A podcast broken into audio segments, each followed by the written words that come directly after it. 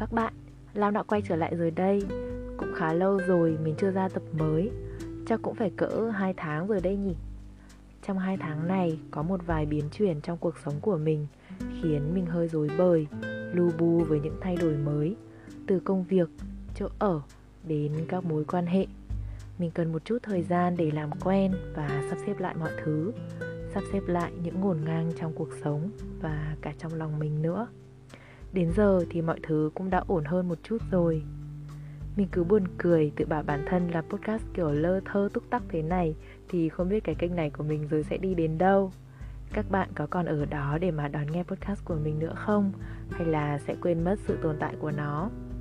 Nghĩ vậy rồi cũng thấy mình nên chăm chỉ hơn Nhưng ngay sau đó, một cảm giác sai sai gợn lên trong lòng Mà mình biết chắc rằng không thể bỏ qua nó Tâm tình cùng Lam chính là một cuốn sổ nhật ký ghi lại hành trình tập làm người lớn của mình, ghi lại những trải nghiệm, bài học mình tự rút ra cho bản thân, cũng là món quà mình tự tặng cho chính mình.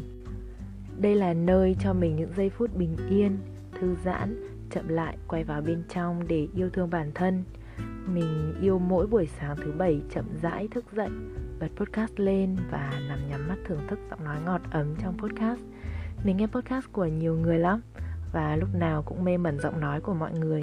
Lắm lúc mình cũng nghe lại podcast của mình. Và mình bị fall love cô gái có giọng nói ấy, các bạn ạ.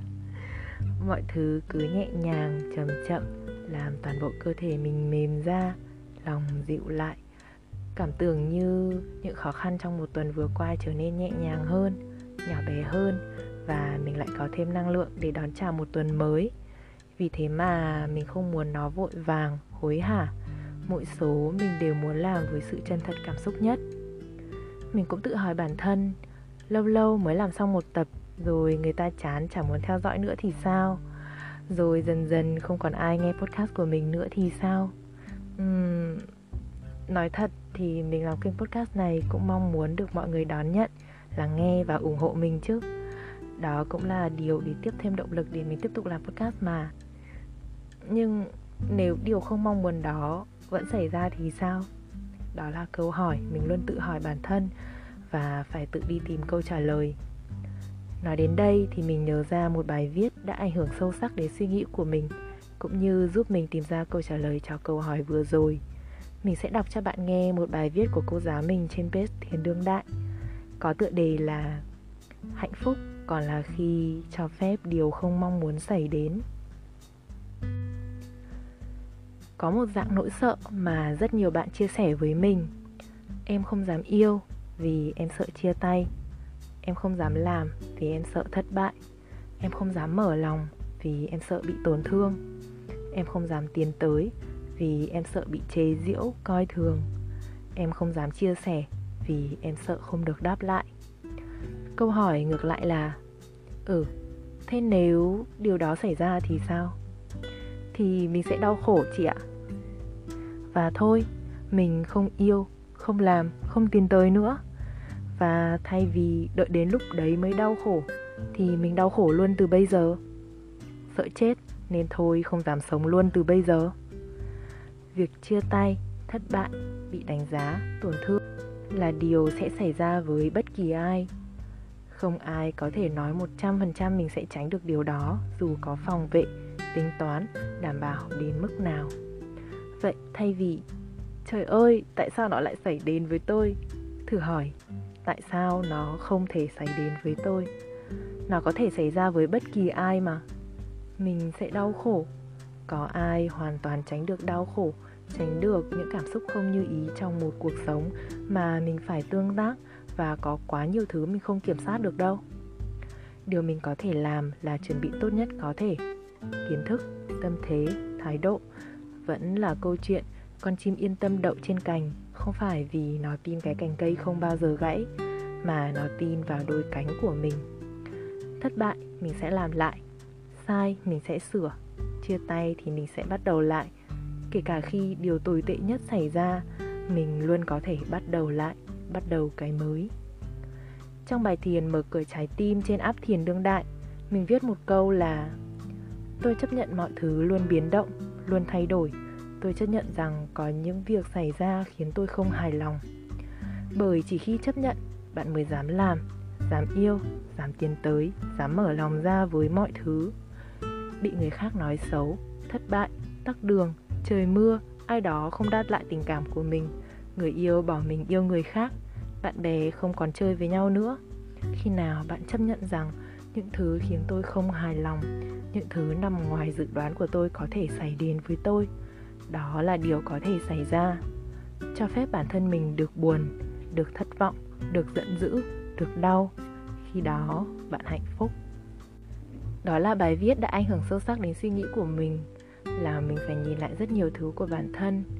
Vẫn còn rất nhiều bài viết hay, cũng như những bài thiền hấp dẫn từ cô giáo mình nếu bạn quan tâm thì có thể lên page Thiền Đương Đại để xem hoặc là tải app Thiền Đương Đại về để trải nghiệm những bài thiền nhé. Mình sẽ để link ở phần mô tả nếu như bạn quan tâm.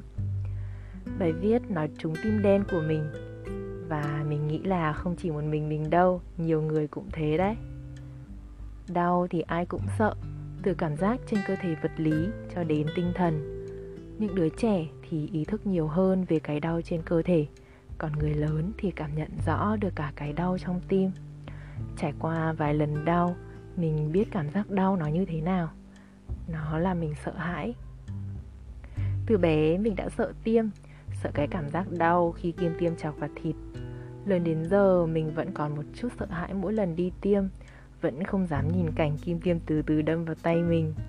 Nhưng cũng không đến nỗi không dám làm.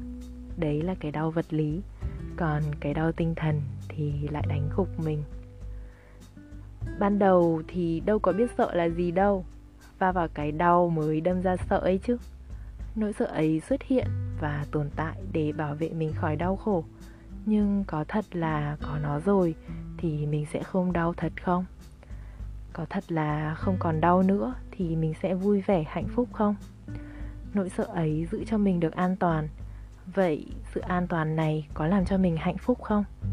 Và nếu không, thì sự an toàn này có đáng không? Những câu hỏi phản tư như vậy là mình thực sự phải nhìn nhận lại về cái cách mình đã lựa chọn để bảo vệ bản thân. Có một câu trong bài viết khiến mình khựng lại và phải suy ngẫm. Đó là, thay vì đợi đến lúc đấy mới đau khổ, thì mình đau khổ luôn từ bây giờ. Sợ chết, nên thôi không dám sống luôn từ bây giờ. Mình giỏi nhất là chạy trốn gặp một vài nỗi đau hơi to to, mình sợ hãi, co rúm lại và co giò bỏ chạy thật xa khỏi tất cả những gì mình đánh hơi được mùi nguy hiểm của nó đang lấp ló đâu đấy, có thể trích cho mình một cái đau điếng. Thật sự không thể phủ nhận rằng sẽ chẳng bao giờ tránh được hoàn toàn những nỗi đau, những cảm xúc không như ý và chẳng phải ngẫu nhiên mà chúng lại tồn tại.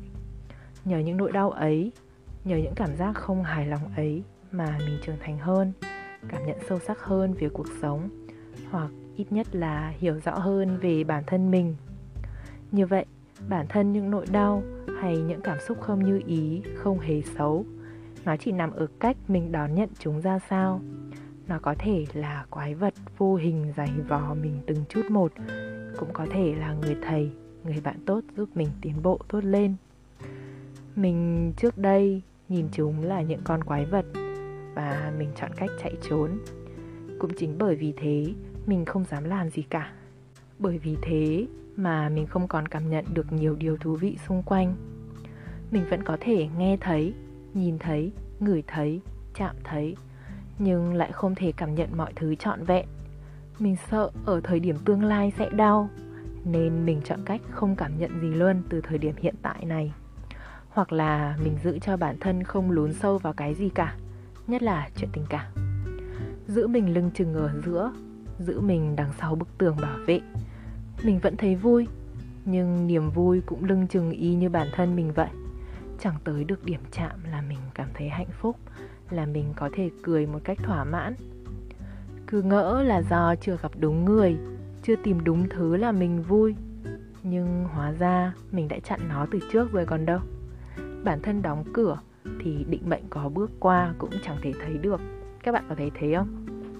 Rồi mình đã gặp một người là mình không muốn làm theo cách cũ nữa.